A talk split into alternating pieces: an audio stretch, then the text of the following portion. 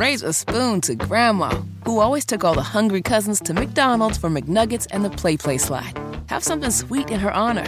Come to McDonald's and treat yourself to the Grandma McFlurry today. Ba da ba ba ba. At participating McDonald's for a limited time. Via the Andy Moore Automotive Group hotline every Tuesday, right here, even in the new year from Pro Football Focus. Brad Spielberger joins us. Hello, Brad, and Happy New Year to you. How are you?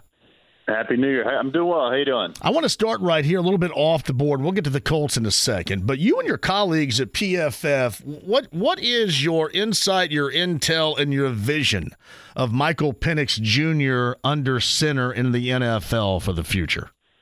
Yeah, very interesting prospect. Obviously, you can't ignore you know all the history there. I think he's torn both of his ACLs. He's had some kind of recurring shoulder issues. He's 24 years old. I want to say, or will be on draft day. So you know, all those things do matter. I mean, he he started his first game in Indiana before uh, what was I think it's like before Baker Mayfield threw an NFL pass. Penix is already starting in Indiana. So, look, he has his arm is extremely live. I mean, the guy can throw absolute lasers. Um, I do think the ball placement at times is not great and is bolstered by the fact that Rome Odunze is a top 15 pick.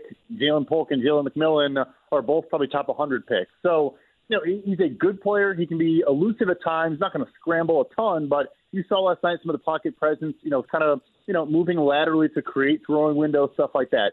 Long answer short, um, I think he's probably falling in that, that date, uh, the early day two range. Like maybe some team does say, you know what, we're going to take the risk. We're going to take him at the end of the first round. But I think it's more of a, hey, we, we, we passed on the top guys. We're sitting here in the, you know, 35 to 55 range and we're going to take a shot. That, that's where I have him personally. I think the PFF, you know, consensus is kind of in that, you know, 25 to 45 or so range. How many, Brad, of those quarterbacks out there? I think we know a couple at least, but how many of those quarterbacks would go in front of him right now? I think definitively right now, you would say that the top three are going to be some order of Caleb Williams, Drake Maye, and Jayden Daniels. And then I think it's going to get very interesting. Let's say hypothetically JJ McCarthy at Michigan returns to college football, which I think is going to happen. Um, I, I think he would go ahead of Penix, even though I know he didn't look good at all yesterday. But tools wise, he, is very talented, and he's you know three years younger. Uh, and then Shedeur Sanders, let's say he also goes back to Colorado.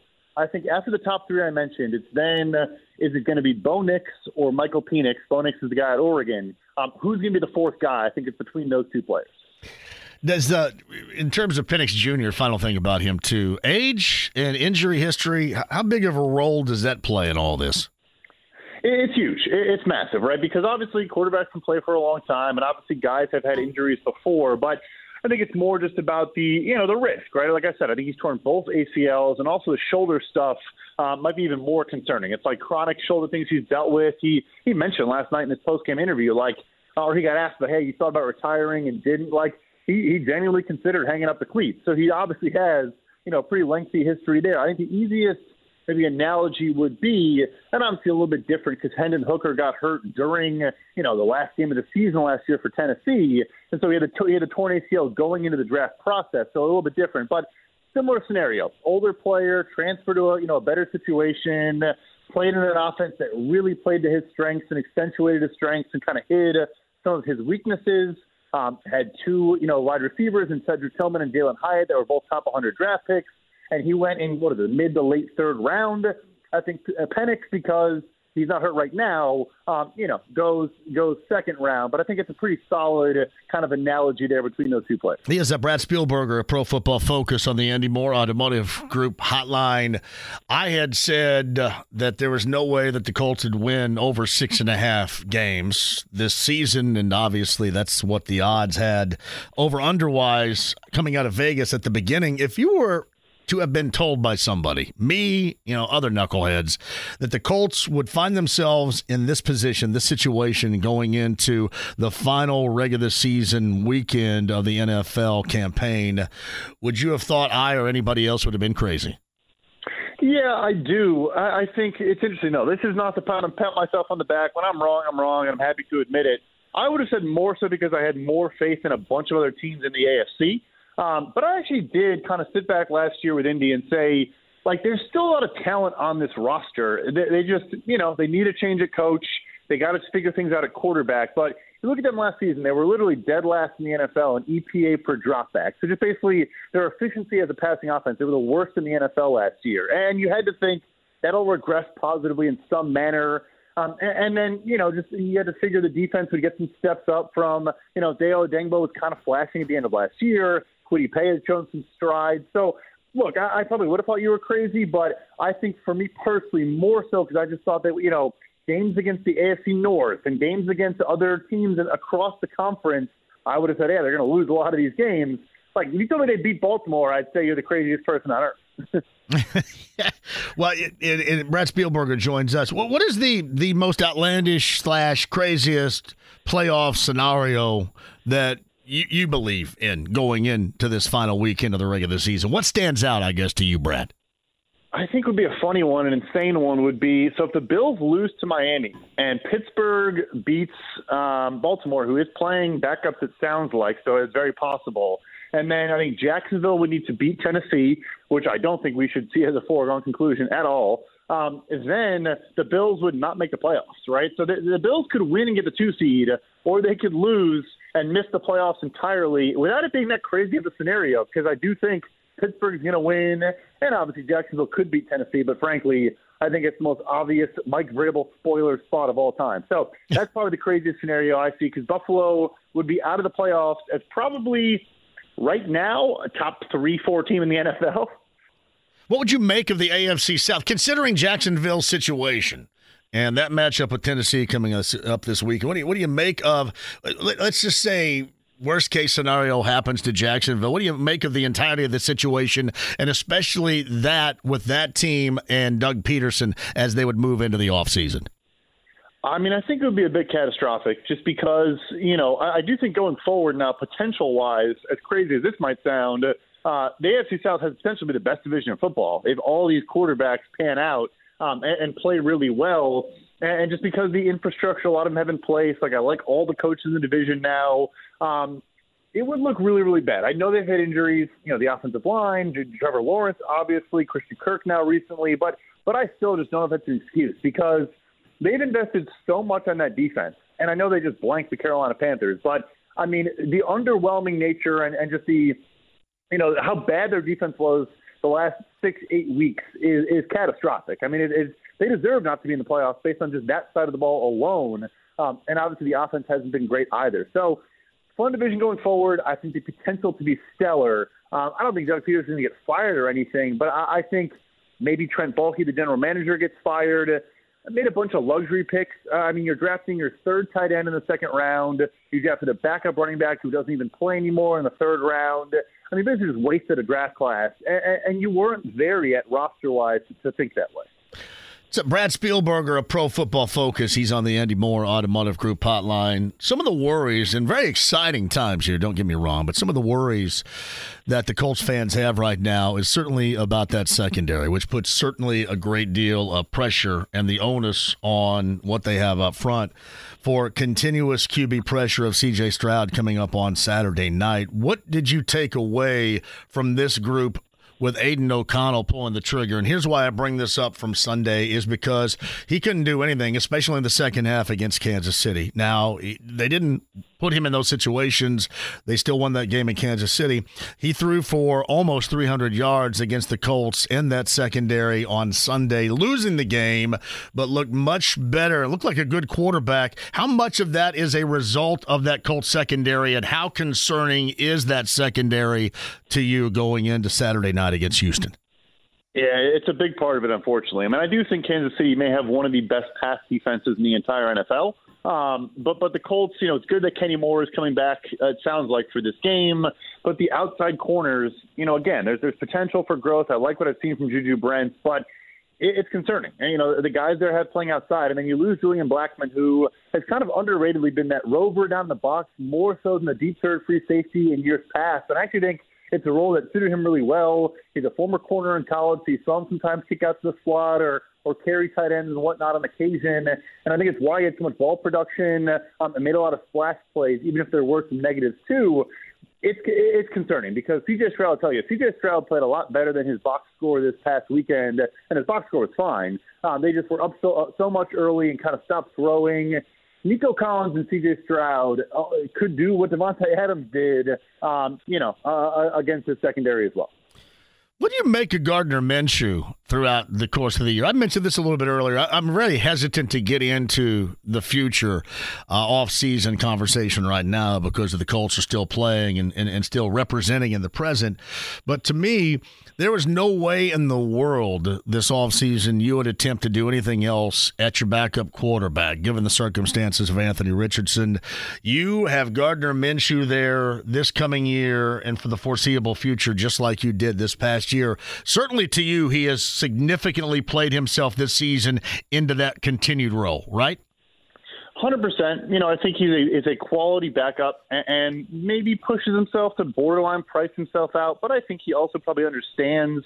You know, like okay, some, someone could give me the Taylor Heinicke two years fourteen elsewhere, or I could take two years ten to return to play with Shane Steichen, know the offense, know the system, continue to help this young quarterback grow, and I don't know. I, I'm not going to speak for a guy and his money. I think he's the type of person that would that would take that second opportunity and second chance and just like trust the process. He obviously followed Steichen for a reason to the Colts in the first place. You know, I don't have any questions of like should he be a starter. There's nothing like that for me. You know, with all due respect, he's a good backup. I just you see, you know, on a week to week basis, he's not going to be a starter in this league. But yeah, I would pay top end backup money for him. I think he had a phenomenal year given all he was asked to do. Um, and if I'm Indy, I am willing to spend a little bit extra to keep him, especially because you have the rookie contract quarterback. Like that's a benefit, and I'm sure he's good good in the, the quarterback room and and helping him learn. Because I'll tell you right now, he makes the most of his athletic ability, and that has to suggest that he you know sees the field well or knows how to identify coverages, how to call out protections, all of these things that you know Anthony Richardson certainly needs help to grow in. So yeah, long answer short, um, you know, maybe someone does offer him more than I'm willing to do. But if I said, okay, I can pay, you know, one year three million, kind of what his deal was for an unknown, or I'm going to have to, you know, step up and pay him two years ten, I probably do it. So, Brad Spielberger joins us. What type of market would he find this offseason? around the NFL, I guess? Yeah, so if you do talk to agents around the league, there is, I think, going to be an adjustment to backup quarterbacks where – and also guys that are kind of like starter potential players. I mean, Baker Mayfield will sign a similar deal. Uh, you know, one year I think it was three and a half or four million, kind of similar to Gardner, and he was. You know, they said there was a quarterback competition. There wasn't. He was the unquestioned starter coming into Tampa. I think those type of players are going to sign stronger deals because it's just this was the year of the backup quarterback, and so many of them had to play, and I think so many of them showed you know, obviously a drop off from an elite quarterback to one of those guys is fairly steep. But the drop off of, hey, your starter is a is from you know 15 to 25 range. I'm not that this massive drop off from that guy. Maybe my ceiling is lower and I can't ascend and become a better player, but I can win you football games and provide a lot of value. But if you look around the league in terms of how many teams like are going to be desperate to kind of make a splash for a quarterback of Gardner's, you know, like caliber, I don't see as many. You know, I, I think there's going to be a lot of teams that are going to probably, you know, I think five guys go in the top 50 in the draft, like I mentioned. I think Kirk Cousins have a strong market. Russell Wilson probably still has a couple teams that'll kind of, you know, ask around and look for a discount on it for his services because he has these massive offsets from Denver. And then, like right there, the list is already kind of short for you. Um, so yeah, like I said, it could be a stronger backup deal in the you know two years, fifteen, as opposed to one year, three. Um, but but I don't see you know he's not going to get some like Teddy Bridgewater going to Carolina post New Orleans. I think it'd be a good comparison. Like what was it, three sixty three? Like that market's not there in, in my eyes.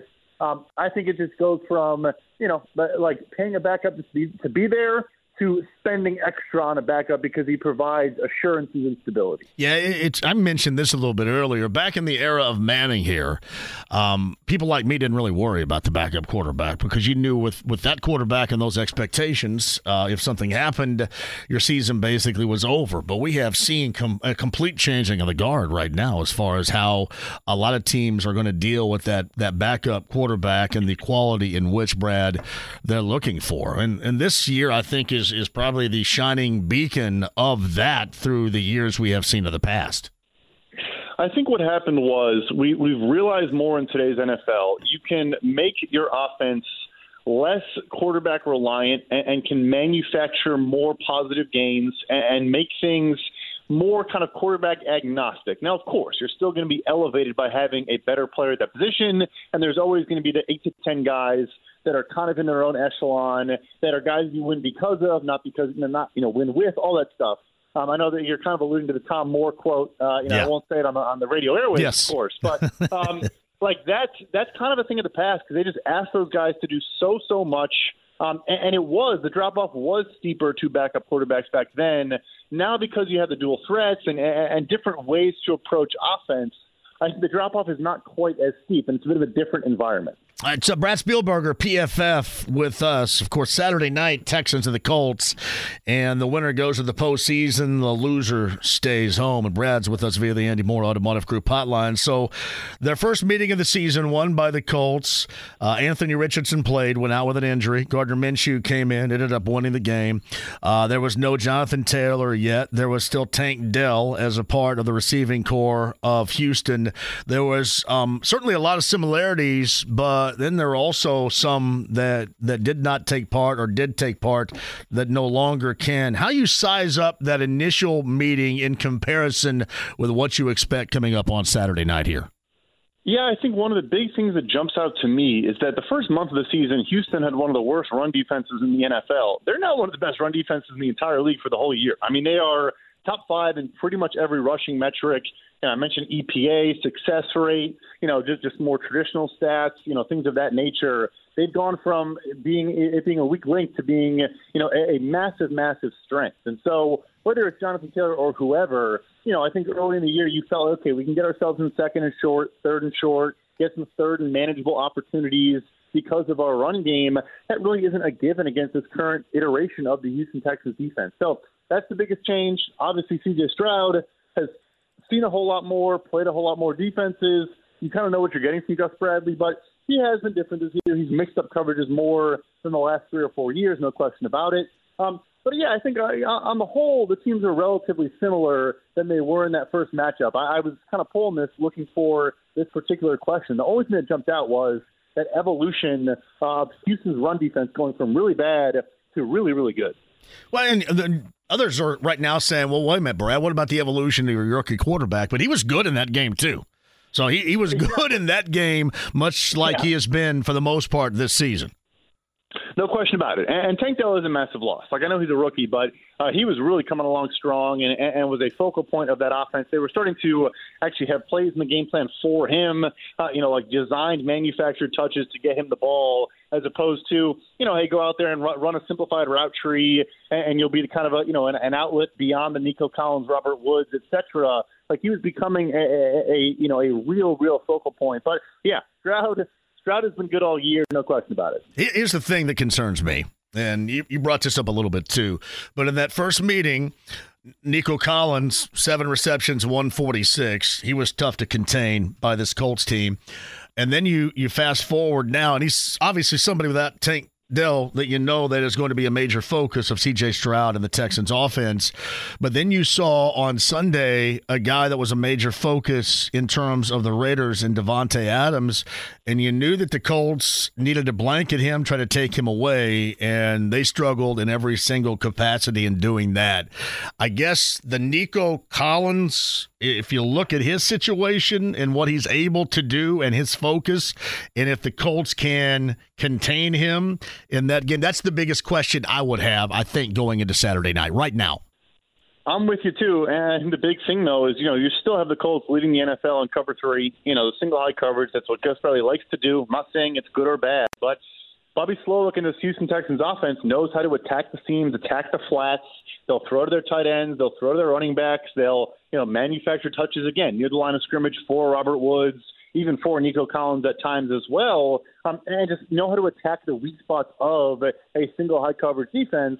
And then, as I mentioned, you add in the injuries to some important pieces there, like a Blackmon, who I think would be great for kind of limiting some of their, their stuff over the middle. They attack a lot over the middle, a lot of crossing routes, mesh concepts, all these various things that I think he was becoming a really strong suit of this defense. Obviously, Kenny Moore is going to play a lot in that capacity as well, and it's good to get him back. But yeah, like matchup wise, scheme wise, um, it, it does present some challenges. And then, like you said, just like player to player matchup wise, it also uh, has some cause for concern. I know that you've been talking about it and writing about it, Brad. Before I let you go here, some other things going into this final regular season weekend, and whether it's a playoff scenario or just team scenarios in general, like what's going on with the Eagles, for example, what's going on with the Lions, considering you know what took place in that game on on Saturday night and how that worked out for them compared to the Cowboys. Some things you're going to be looking at and interested in going into this final weekend. Yeah, you know, we talked about some of the playoff scenarios. The Eagles maybe losing out on the division, considering their start, is pretty wild. Um, the NFC, I think, is fascinating too. You have Chicago is basically in the exact same scenario as the, the Lions were last year. They start one and five. They slowly turn things around and then kind of come on really strong to end the year. They're going to an eight and eight Green Bay football team. If they win the game, they're in the playoffs. If they lose, it opens the door for the Seattle Seahawks. It's actually the exact same team uh, that that could benefit from a Bears win. Like that's going to be fascinating. And the last thing for me too is the odds that we get Matthew Stafford going to Detroit in, in a six versus three matchup are very very high with with the Cowboys Lions result now. And I think that's going to be, I mean, like talk about just goosebumps, him running out on the field Detroit. I, I think it's going to be incredible. All right, what are you writing about, by the way? Yep. So I'm still. We're not there yet. I know we're in Indy. We're focused on the playoffs, but I'm I'm all about free agency right now. We have top 100 free agents out there. There are some Colts: Grover Stewart, Julian Blackmon, Kenny Moore, Michael Pittman. Um, definitely a lot of guys on the team to focus on, and of course some guys to maybe sign in free agency. Colts are top 10, I think top five in cap space this year. I know they don't make a ton of splashes, but you know Samson Ebukam was a guy we loved last year and thought that was a phenomenal signing. Uh, so yeah, I know we're still focused on 2023. Uh, but as soon as the calendar turns to 2024, I'm your guy at PFF.com. Hey, prediction wise, what is your prediction on the AFC South and how it looks at the end of the weekend? I think the Tennessee Titans are going to beat the Jacksonville Jaguars. Unfortunately, I think the Houston Texans are going to beat the Indianapolis Colts. Uh, and I think we're going to get Texans as the four seed. And then I guess Pittsburgh would, would sneak in. So you get, uh, really quick, you get what? Baltimore, um, I'll go Baltimore, Buffalo, Kansas City, Houston, Cleveland, uh, Miami, and Pittsburgh. So you're not thinking the Colts are going to win the division, huh? Uh, unfortunately, I just I just don't love this matchup against Houston. I wish I like hey, like I said at the top of the show, I'm never going to lie to the people. Always going to be honest. Not going to play. The No, that's okay. Hope, that's okay. I hope I'm wrong. Hey, I hope I'm wrong for all the listeners out there that are you know cursing my name.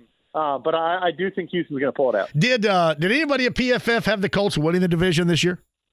I'm, I would promise you that they did not. And I don't know off the top of my head, but I'm, I'm confident in saying that. All right, man. It's always a pleasure. We'll see how this thing sorts out and talk at you next Tuesday. Sounds great. Have a good one. Raise a spoon to Grandma, who always took all the hungry cousins to McDonald's for McNuggets and the Play Play Slide. Have something sweet in her honor. Come to McDonald's and treat yourself to the Grandma McFlurry today. Ba da ba ba ba. At participating McDonald's for a limited time. Whether it's audiobooks or all-time greatest hits, long live listening to your favorites. Learn more about Kisqali Ribociclib 200 milligrams at kisqali.com and talk to your doctor to see if Kisqali is right for you. Andy Moore, Automotive Group Hotline. He never disappoints. BobKravitz.com, writer extraordinaire, friend of this show, music enthusiast. Bob Kravitz joins us now. Happy New Year to you, Bob. Same to you, my friend. Hope all is well. How was uh, New Year with Jake Query on New Year's Eve? It was good. Uh, me and uh, Shannon uh, yep. and, and, Jake, uh, we went out to uh, see our friend Michael play. He plays for the Elect uh, the band. Uh, we saw him at uh, the Slippery Noodle. Had a great old time. Uh, I did not cut a rug, but I watched a lot of other people uh, dance, and uh, it was great fun. Had a good time. Yeah, good, good for you. Celebrating the new year with with Jake Query and Shannon is always a good time. I'm assuming can't go wrong. It was. It was. Hey, um, I just got to ask this question. I don't want to be disappointed on Saturday. I don't want to be disappointed going into Sunday or disappointed in talking about it on Monday. Uh, how would you, and I, I, hate to start with a negative right here, but what would your reflection of the season be if they were to lose out on this opportunity and lose to Houston Saturday night? Well, I mean, obviously, it would be a shame to come this far and to do all the good things they've done this season and, and not be able to finish the job. That said, I'm in a little bit different position than you are. Um, I I think they're playing with house money at this point. You know, I, I think they have gone far far beyond any reasonable expectations to start the season with the Jonathan Taylor situation, and then to lose Richardson, uh, have what seven eight guys suspended or put on the uh, on the commissioner's list. I mean, there was a lot of a lot of times in this season when things could have gone south, and yet they've they've somehow they've somehow fashioned a really good season out of it. So yeah, it would be it would be disappointing. I'd love to cover a, another playoff game. I, I think that would be that would be awesome, but um, I wouldn't be uh, crestfallen, I guess would the word would be. I'm going to have to look that um, up. Hold on a second. Go yeah, ahead. Yeah, okay. Uh, I, we got a minute. Go go right ahead. No, uh, I I wouldn't be bummed, to, you know, if, if they lost terribly. I mean, I look in a big game. I tend to think the team with the with the better quarterback is going to win. And while I think Minshew has been very good this season, I I look at I look at C.J. Stroud and I see a guy who's who's a stud, and it's an offensive line that's not as beat up as it was the first time when the Colts. Uh, I think they had six sacks in that first game, something like that. So, you know, if you're asking me who's going to win, I guess I would take Houston. Love to see the Colts win it. I, I think they they they've had an amazing season. So Bob Kravitz, bobkravitz.com's with us via the Andy Moore Automotive Group hotline. I, I, guess to a degree, there would be a lot more conversation if they weren't in this situation about these suspensions and uh, some of the, how should I put it, dumbassery that's going on with this team in that right. capacity over the past six or so months. I, I, I know that's just going to be a conversation for a different day, but but how would you start to write about that if again the Colts were not in this win and you're in situation on Saturday? Well, I mean, from a distance, it looks like things are a little out of control, but you know. Uh, I mean, the gambling stuff you have no control over. The the PED uh, situation with Grover and the other guy, um, that's that's on them. You know, um, I, am still incredibly curious to know what what uh, Brown and McKenzie did to uh, inspire that that sort of uh, that sort of penalty. Did you see McKenzie get um, active on X? I think it was yesterday that, said it wasn't the Eagle thing, as in bald eagle well, thing. Eagle thing? I, I have there, no idea. Somebody, and I always thought that it was just kind of a stupid internet thing to start with, but somebody had put out there that uh, he was involved in uh, shooting a bald eagle. and then everybody kind of ran with it. oh man, was was was it while he was uh, snowboarding with Andrew Luck. I mean, who? yeah. Good heavens! I, I had not heard that, my man. I, yeah, I, that was. I had not heard.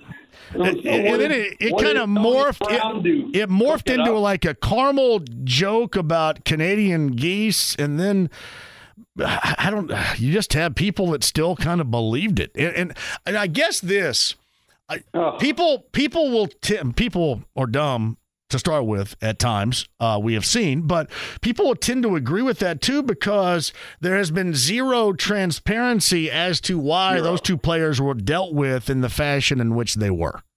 And they weren't messing around. And i will i will say this and i mentioned it in my in the, in the uh, report card uh, yesterday. Um, the uh, level of accountability with this team uh, it used to be a daycare center. And the level of accountability that I've seen under Steichen has been raised dramatically. Um, you know, I mean, some of this stuff was, you know, the league was, you know, the was a league thing, but you know, the, the rest of the regular season not getting paid. I mean, this must have been pretty bad. I the Eagle thing sounds funny to me. What did Tony Brown do? Cook it up? I mean, I, I, mean, the, the only thing that I'd I'd heard again, and nobody will will concretely substantiate this that there was uh, there was a back and forth between the two in a locker room. That's the only thing I've heard that I could could. Everything else has been kind of like fodder for Twitter and X or yeah. social media and whatever. Well, I will say this: we when and what, one of my greatest regrets is, you know, we kept hearing the stories about Andrew Luck and snowboarding, and we just we just poo pooed it because we thought that's the dumbest thing we, we've ever heard, and damned if it wasn't true. Yeah, yeah. And, and I'm still pissed off at myself and all all my my uh, colleagues that nobody thought to say to Andrew hey, what what is the deal here? We just assumed it was nonsense, and there there's a good journalism uh, lesson here.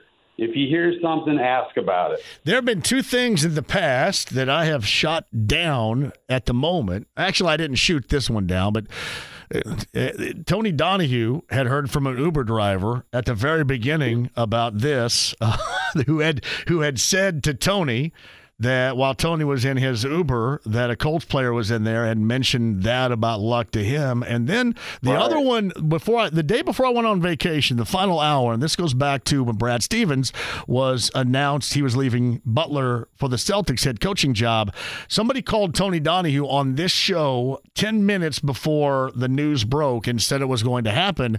And I said, Man, Tony, I'm not going to be wrong about this and go on vacation and have everybody ripping me. So let's just right. wait. And then 10 minutes minutes later, it, it came to fruition. So, two things. Uh, Tony freaking Donahue, huh? He's a man about town. That's what happens when he you're the man about town. I guess I guess it makes sense to, to, to to be out and about and get get these scoops. Well, uh, maybe I need to get out of the house more. In in the past, though, when you're thinking about, let's just say, for example, using Brown and McKenzie here, that that stuff would have already leaked out like 90 different ways. Yeah.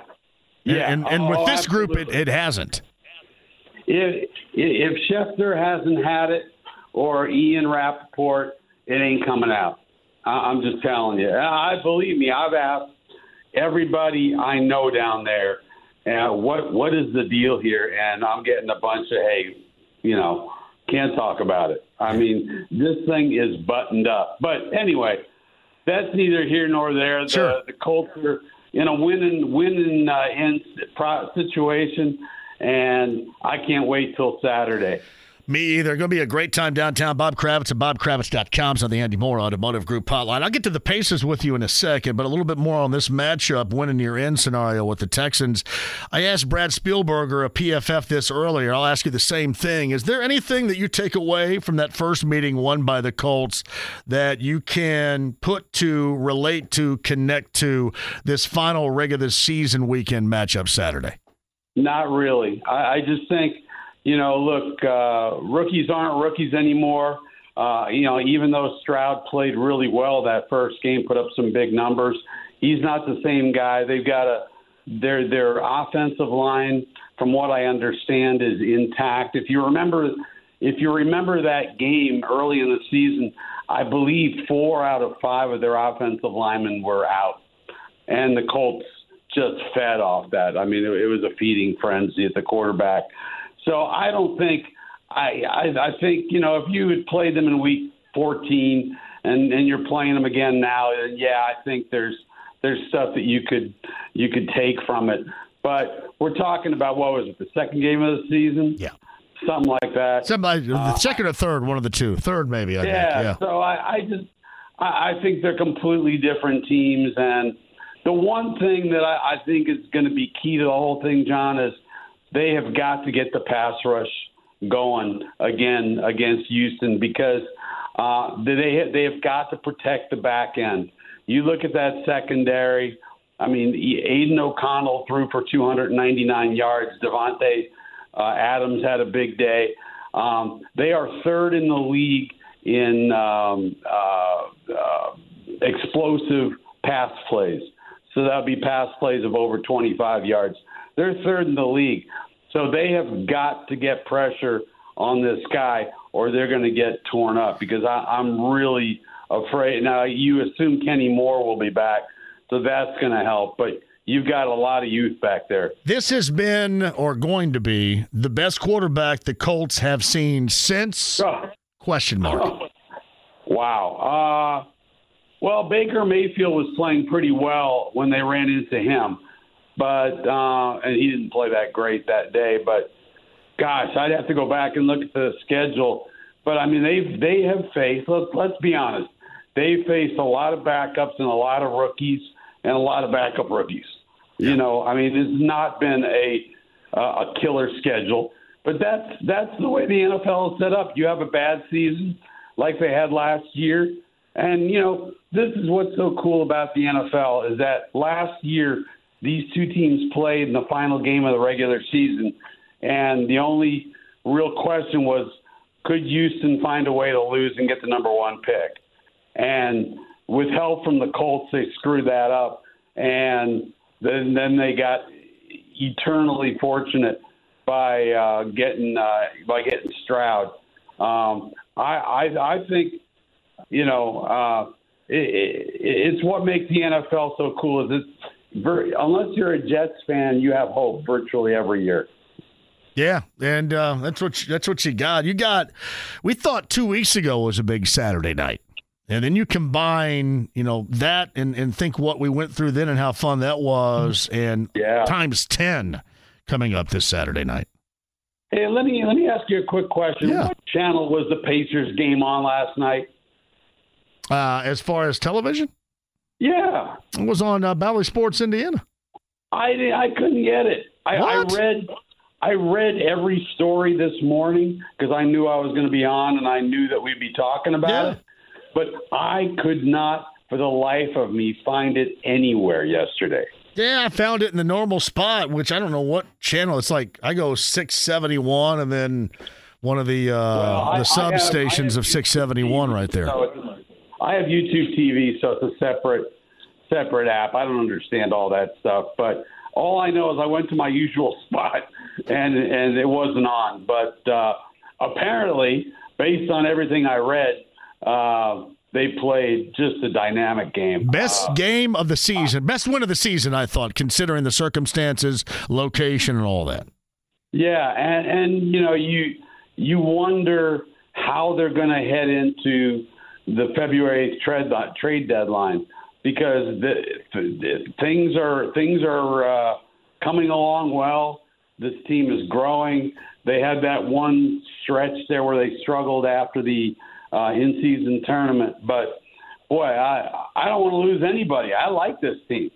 I mean, I think Buddy is probably going to get moved because of his contract, but you know, I I, I hate to lose any of them because uh, I like I like the chemistry here. Uh, you know, I, I kind of wonder after Anunoby got moved from Toronto to New York, and I, I'm sure there are other options out there that we won't even discuss. But you know, your garden variety would have included him and and Siakam also of Toronto. You you kind of wonder as you start to whittle this down the opportunities that will present themselves as we get closer to the trade deadline.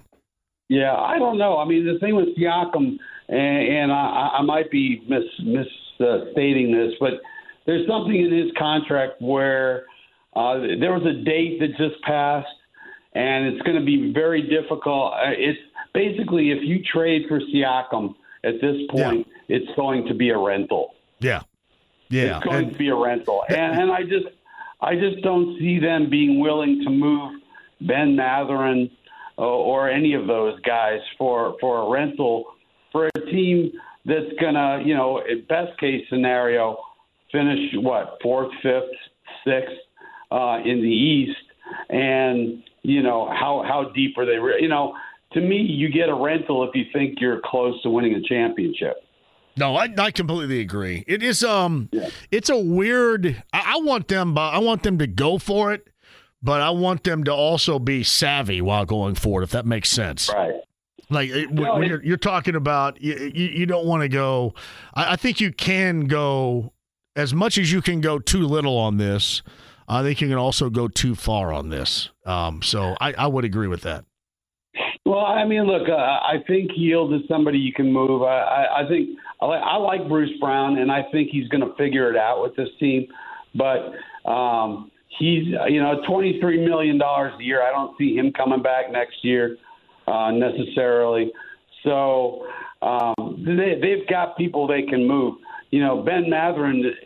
I'd hate to move off of him in any form or fashion because I think he's starting to get it and he played great last night, yeah. from what I understand. Yeah, they're not going. They're, they're not going to do that. I just I don't see, I don't see the options that they have right now. I guess that others others do. So I, I just I yeah. look and, and you're you're right about Buddy Hield, I'm sure, but the reason why you're right about Buddy Hield right now is because he hasn't shot the ball that well recently. And you may feel that way about TJ McConnell at times, but you saw how magnified the presence of McConnell was again last night coming off of that bench. So I just I think that you've got guys that make up this equation to what we have seen from a positive from this Colts team. And if you take them away, I think all of a sudden that becomes a detriment that I, I think you would struggle make it up for. I do in some capacity. So, yeah, no, I look, I, I, I could see moving Hield just because of his contract situation, and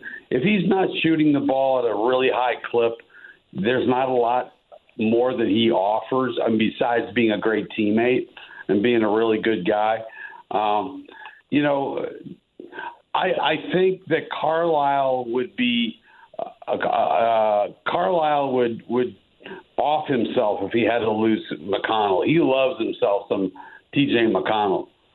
Yeah, I I just I wonder at the end of it all if it's going to be one of these players like we saw how many years ago with with Wes Matthews Jr. where you know they're cut and then that's how you right. rent them for the remainder of the season as opposed to being being a trade I'm, I'm curious about this was was there any thought by the nba of of moving that seven o'clock start at all with the nfl jumping in and jumping on top of them with that game I, at lucas oil stadium? I don't, I don't know but I, I would tend to doubt it. I mean the nfl is king kong. You know, uh, I mean, the NFL is going to do what it's going to do, and I, I, I just I we've had this in the past, and usually the NBA doesn't doesn't uh, make any changes in its uh, its schedule. So, and from what I understand, there was there wasn't any talk of it, but I, I, don't know for sure. I think it's cool as hell, to be honest. And I'm sure that the Pacers, if you were to ask them honestly, they probably wouldn't think it's as cool as hell as I would. But right. I, I, think the whole right. the whole image of the city and what's going to be going on, and I think Jim Irsay tweeted about this earlier. Eighty five thousand fans downtown. Uh, with you know the Celtics in town and then the big game at Lucas Oil Stadium, that's pretty cool to me. Yeah, oh, it's it's going to be great. It's uh, I mean, this, this is such a cool sports town. It just is. So Bob Kravitz, bobkravitz.com. He's with us via the Andy Moore Automotive Group hotline. Tyrese Halliburton, he has been Eastern Conference Player of the Week. He had a phenomenal week from all areas, did he not? He was unbelievable. And, you know, we, we talked, I wrote about this, that he hit that stretch where teams were were really focused in on him uh, they were doubling them, they were blitzing them, they were moving him to the other side of the floor because you know he likes the right side of the floor, so they're trying to get him to go left. Um, he he's just been phenomenal. I mean, I I can't think of another player who's come in here and had this kind of impact. Uh, talking Pacers in in such a short time. I mean, you think you know it. it I guess Oladipo, you know, but uh, that's that's about as close as I can come. I mean, this guy has just been a superstar. It's been unbelievable, and and, and he's just getting better. You know, this is what stands out to me. Um, we we talk about all the time in sports the the me guys or the I guys. He, he's he's an I guy in terms of this. He always starts with I have to be better.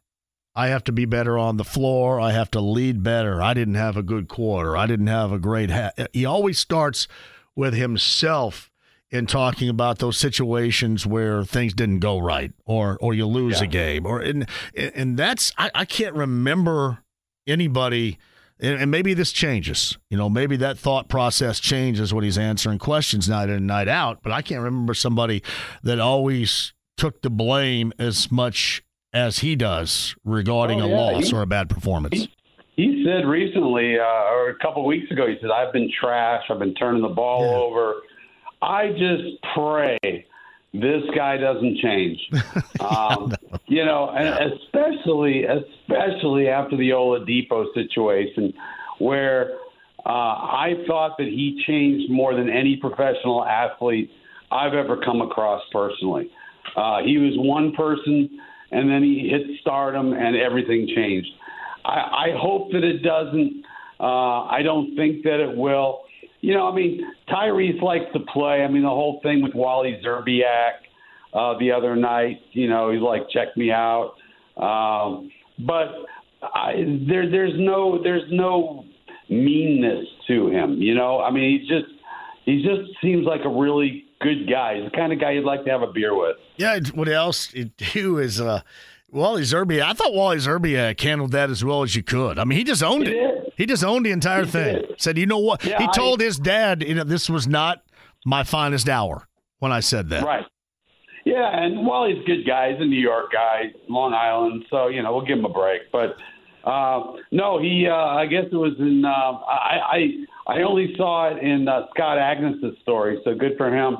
Uh, he talked to Wally, and Wally was great. He acknowledged that he got emotional, and you know that happens. You know, especially if you are uh, getting your paycheck from the the team you're you're uh, talking about you know you're going to get emotional and you'll be you're going to be a homer. Um, but I think it's pretty clear that uh, Halliburton is uh, on the cusp of superstardom, and uh, if you give me a choice, I, I like I like Brunson too, but give me Halliburton ten days out of ten. It's uh, Bob Kravitz, bobkravitz.com. You can find his work right there. He's on the Andy Moore Automotive Group hotline. Boilermakers on the road tonight at Maryland. Butler on the road tonight at St. John's. Big Ten, Big East play. IU starts, or restarts in this case, the Big Ten campaign tomorrow night at 9 on the road at Nebraska. Three things about those three teams and the start of conference season for all three again. Well, I mean Butler. I haven't seen a ton of Butler, but uh, what I have seen, um, they, you know, Thad Matta has got them playing really good basketball.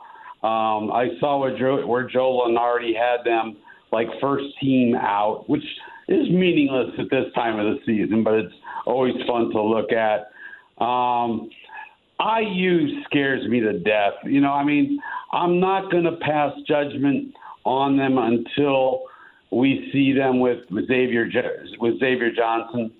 You know, uh, I, I want to see what they look like with him back there. You know, in the backcourt starting. Um, but man, they can't they can't stop anybody from shooting threes. What did, did didn't Kennesaw have like 17 threes? Yeah, uh, everybody has about 17 threes. Yeah, that's been an issue. It seems that Yeah. way. So yeah, and as far as far as Purdue goes, it's going to be they're they're going to cruise through the Big Ten. I realize they lost to Northwestern. Uh, there's always that slip up, but uh, I just think this is going to be a a really special season for Purdue. So Bob Kravitz, bobkravitz.com. What's your latest? Well, I got the Dopey report card out there. I'm uh, writing about Gardner Minshew uh, uh, sometime tomorrow, and uh, looking forward to Saturday night. It's going to be a late one. Did you and uh, Jake talk about, and I noticed this with the new Indy 11 park that they're building, they are uh, unearthing uh, bits and pieces of, of bodies, given that back in the day was a cemetery. I, the reason I bring it up is because I, Jake was the first person I ever heard talk about that. And it sounds like, like a poltergeist situation happening over there. Poltergeist situation. I mean, yeah. yeah. Um, I, I I have not done a lot of deep research into this. I'm sure that I thought Jake, Jake would have brought it up on New Year's kind of thing Eve or something like that. Jake didn't bring it up on New Year's Eve? No, strangely enough, no. We were we were grooving, man. We were just listening to the music. My friend Michael played uh, uh, Springsteen's Atlantic City. It was a great rendition. Nice. So I just just wanted to mention that. Awesome. Bob Kravitz of bobkravitz.com with us on the Andy Moore Automotive Group hotline. We will see you up in the press box on what should be a very fun Saturday night. Bob, I appreciate you. All right, thanks, buddy. It's uh, Bob care. Kravitz at bobkravitz.com. Raise a spoon to Grandma, who always took all the hungry cousins to McDonald's for McNuggets and the Play Play slide. Have something sweet in her honor. Come to McDonald's and treat yourself to the Grandma McFlurry today. Ba da ba ba ba. At participating McDonald's for a limited time. Whether it's audiobooks or all-time greatest hits, long live listening to your favorites. Learn more about Kisqali Ribociclib 200 milligrams at kisqali.com and talk to your doctor to see if Kisqali is right for you. On the Andy Moore Automotive Group hotline, it is a new year on a Tuesday at 3.30 with uh, Greg Rakestraw. Hello, Greg. How are you?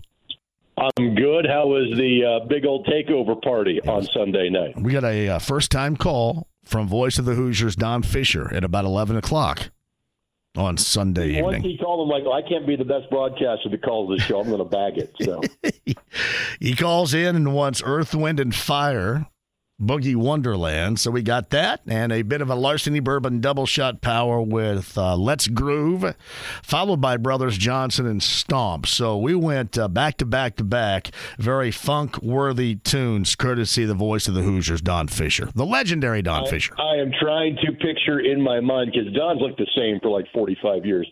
So I'm trying to picture in my mind early to mid 70s fish getting down on the dance floor to Earth, Wind, and Fire. He's still kind of mean rug, I'm sure, right now.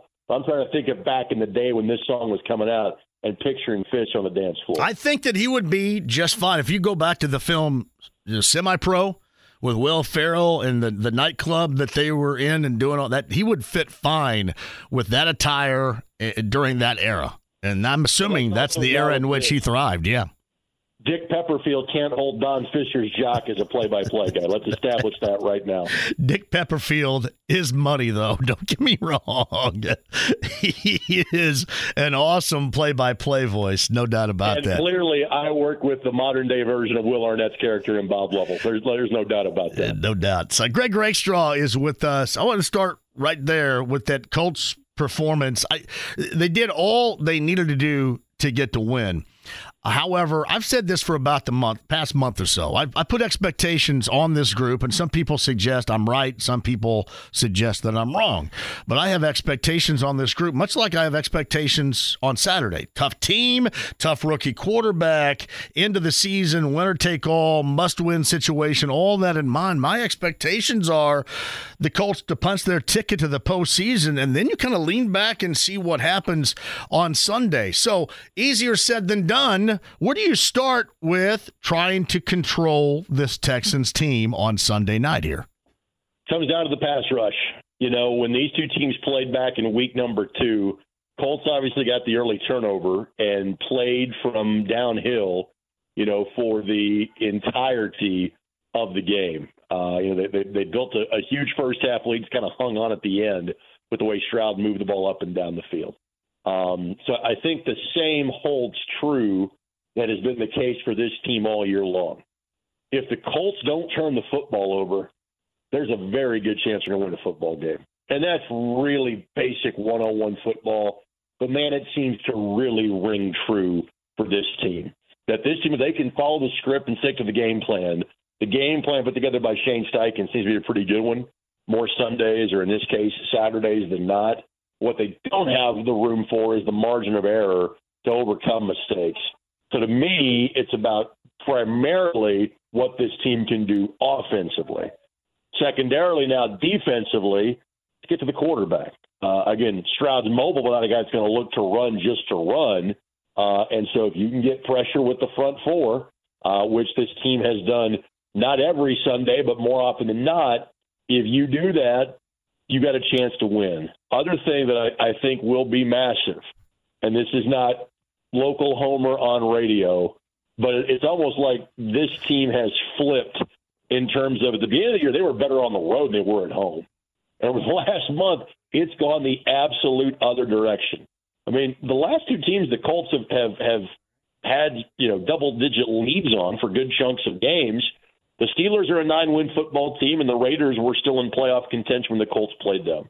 So I do think the factor of being at Lucas Oil is very big for this football team on Saturday night as well. Well, you certainly would rather them be here than you would down in Houston. I mean, don't get me wrong on that too. And this is, um, you know, this is, I, I say this too. Uh, it, it just to me it is kind of the, the wonder of what can take place. I, I, love the fact you're playing on Saturday night in front of that prime time audience. That that's how those that make those decisions in the NFL and the television networks they view the product because it's winner take all.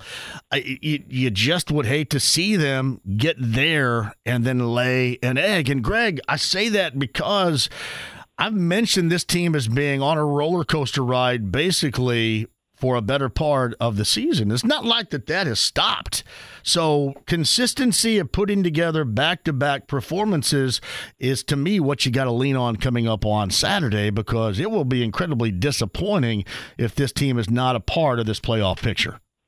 It will be because you and I both know that that this has been a good year for this football team. No doubt. That anytime you can go from four wins and laughing stock to winning season, improving your win total by five, hopefully six, hopefully more than that, it's good. It's been a good year. But you know what the best part about winning is? There's no yeah buts. If this team doesn't win on Saturday, there's a big old yeah but going into the off season. You don't have to worry about that you get to 10 wins, you're in. You're a playoff team, and then whatever kind of happens on the back end of that is is gravy. Something I wanted to double back to that you said about getting that prime time window, and obviously look at this Colts schedule and go, hey, there's no Thursday night game. Hey, there's no Sunday or Monday night game. Um, but the Colts, I think, have played now a couple of four o'clock kicks, one on Sunday, one on Saturday. Go back and double check this. I think this may be the first time the Texans have not played on a Sunday at noon Central Time all year. they refuse to be. Check it, James. I'm getting James on it right now. I'm getting James on that right now.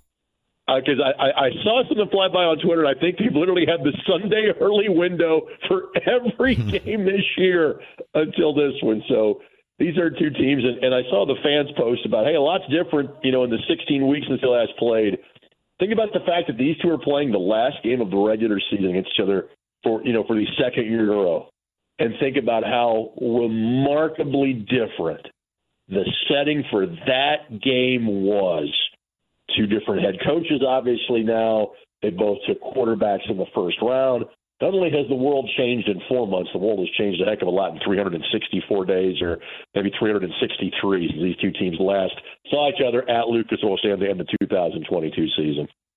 So Greg Rakestraw is on the Andy Moore Automotive Group hotline. You mentioned the pass rush being as important. It's right up there to me with obviously maintaining the football, not giving the football away. Um, because you look at that secondary, the back end of it. I mean, Aidan O'Connell, who couldn't do anything against Kansas City, and I know people are going to say, well, he wasn't challenged with needing to do anything, but I mean, the optics in this case do matter. He was unable to do anything against Kansas City, and he did a lot of things against that Colts secondary. So, without question, you up that game to a level in which, uh, at a level in which we haven't seen in a while at that quarterback position, even with a rookie in CJ Stroud. How good does this defensive line, how good do they have to be at getting after him, uh, being uncooperative with him in chasing him down because that secondary, let's just face it, that secondary is incredibly rough. Right. And, and so this game's to be won by the front six of the Colts. Okay. The front four and you feel good about the linebacker position in terms of speed and Franklin. What and even though those two guys led you in tackles on on Sunday, what you saw a slight carryover on was some missed tackles or big plays where guys broke contained. You know, third down conversions, the number wasn't exorbitant that the Colts allowed, but the ones the Raiders got, they were like third in double digits, uh, and and and those are absolute, you know, that that'll suck the air right out of the building on Saturday night. Well, you cannot do that. So again, we we can have the philosophical debate that Lord knows I have after every post game show about blitzing or not blitzing. This team doesn't blitz, and when they do, they frankly don't do it well. I, I, I can think of, of one time where there was an effective blitz and it got the ball out of O'Connell's hand quickly, and I think on third and four, and they had to punt the ball away. But even when this team does blitz, it doesn't seem to get home. So you know what? rush your four guys, drop six, seven guys in coverage, help out the young guys on the back end, keep them in front of you. And and and if and if this comes down to a matchup of, of, of touchdowns versus field goals, I like the Colts' chances come Saturday night. Yeah, you win on Saturday night. You get to sit back and relax and then watch what could be, what might be on Sunday. That's pretty awesome, Greg.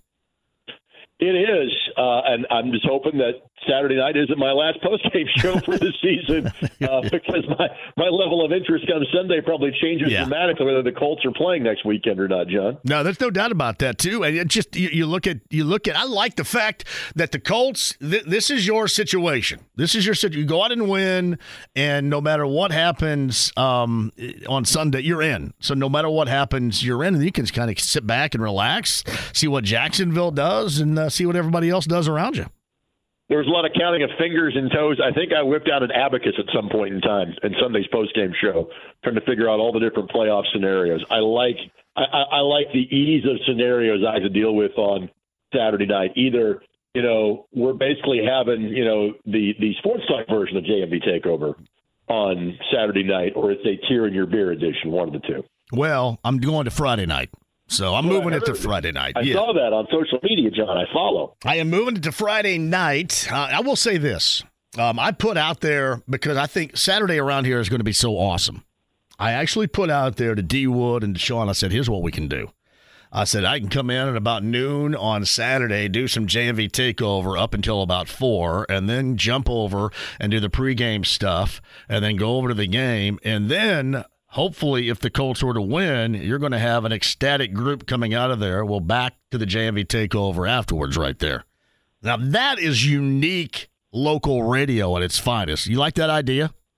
That was very organic, John. That that was shot down. yeah, that was it wasn't shot down. I just think they would rather me not be spread that tight. I think so. Well, they haven't worried about it in the 15 years you've been working there, John. Why start? Why, you know, why think about it now? So yeah, maybe I maybe it was shot down. Maybe they don't. You like the idea though, is what I'm saying, right? You like that idea? I, I like creative and different. Um, but as like the only person that ever acted as like your guardian and gatekeeper in that building, uh, I find it comical. They were worried about you know you being spread too. Nah, I, I made I made an excuse for that. I, they probably didn't. They probably didn't want me to be on in the afternoon. So yeah. now we're back to not caring about John. Okay, good. Now all around the world again. Yeah. Hey, before I let you go, one quick thing too. You get Purdue starting out the remainder of the Big Ten schedule tonight. You get Butler back in the Big East schedule tonight. Both teams on the road. IU tomorrow on the road at Nebraska. Indiana State that loss on Michigan State, with those four teams in mind, some thoughts on what could be tonight, what could be tomorrow night, or what was back on Saturday at the Breslin Center? Well, as far as Saturday from Indiana State, it was, it was slightly a missed opportunity, but again, I think the song likely remains the same. Yeah. Um, you know, Indiana State has racked up enough wins, and because they've been competitive with the two major conference teams they have played, I think there is a scenario if they can get. I, I want to say the Valley plays 20, maybe 18. I could be wrong about that. Um, just doing the math real quick. I think the, I think the Valley has 17 more games to play. I think they can play a, a full 20 game, uh, not a full, be 22, but 20 games of, of league play. If the Trees can go to like 18 and two in the Valley, maybe they don't have to win Arch Madness. But more than likely, that's the scenario. And so Saturday may have provided them a, a little more cushion but just the way of the world, you know, multi-bid leagues outside of the top six or seven are nearly impossible to come by. Indiana has a Indiana State has a slight chance of not having to win Arch Madness, but for the sake of everybody involved and, and sitting there and sweating it out for a week, they're probably better off, you know, with, with just win the whole darn thing, and that way, you know, John's not sweating it, you know, for seven days. I just, um, I just consider it that having to be it. Right. Yeah, don't even consider as otherwise. As concerned, this is, you know, so similar to the last couple of years, where, but especially now, they are everybody's Super Bowl, and so you are going to get everyone's best effort on the road teams will not struggle to find motivation to fight to play you. But again, for the most part, Purdue's kind of dealt with that the last couple of years. So Maryland's a place that seemingly has given them fits. And I know this is an, an important week with Illinois coming right down the pike uh, for Purdue. Uh, but um, you know, we'll, we'll, again, we'll see the growing level of maturity for Purdue with a road test in league play, knowing that's what got them the last time. Uh, the only time they've been tripped up so far this year was the loss to Northwestern. And as far as Indiana and Butler are concerned, I, I think they're really in the same boat. It is simply about stacking wins because they've done enough in the non-conference and they play in such leagues where I think if they're a couple of games above 500 in their league, they're going to be going to the postseason. So I think Indiana and Butler's story, John, literally mirror each other at this point. Hey, I, I saw this from Rick Semmler. Did you see the story regarding Sherrod? I have not. No. Um, this is from Rick Semmler um, over at Channel 10, WTHI in Terre Haute. Multiple sources close to the situation inform Sports 10 that Indiana State Athletic Director Sherrod Clinkscales is out as ISU AD effective December the 31st. Angie Lansing will serve as interim ISU Athletic Director. Hmm. I have, it's the first I have heard of that. I, I, I, just, will, uh, I just saw it just now too come across my I'll desk. start, I'll start uh, hitting up my sources, see what I can find out. Yeah, buddy. I appreciate you more than you know, man. We'll talk later on this week. I'll call you Friday night. Raise a spoon to Grandma, who always took all the hungry cousins to McDonald's for McNuggets and the Play Play slide. Have something sweet in her honor. Come to McDonald's and treat yourself to the Grandma McFlurry today. Ba da ba ba ba. At participating McDonald's for a limited time.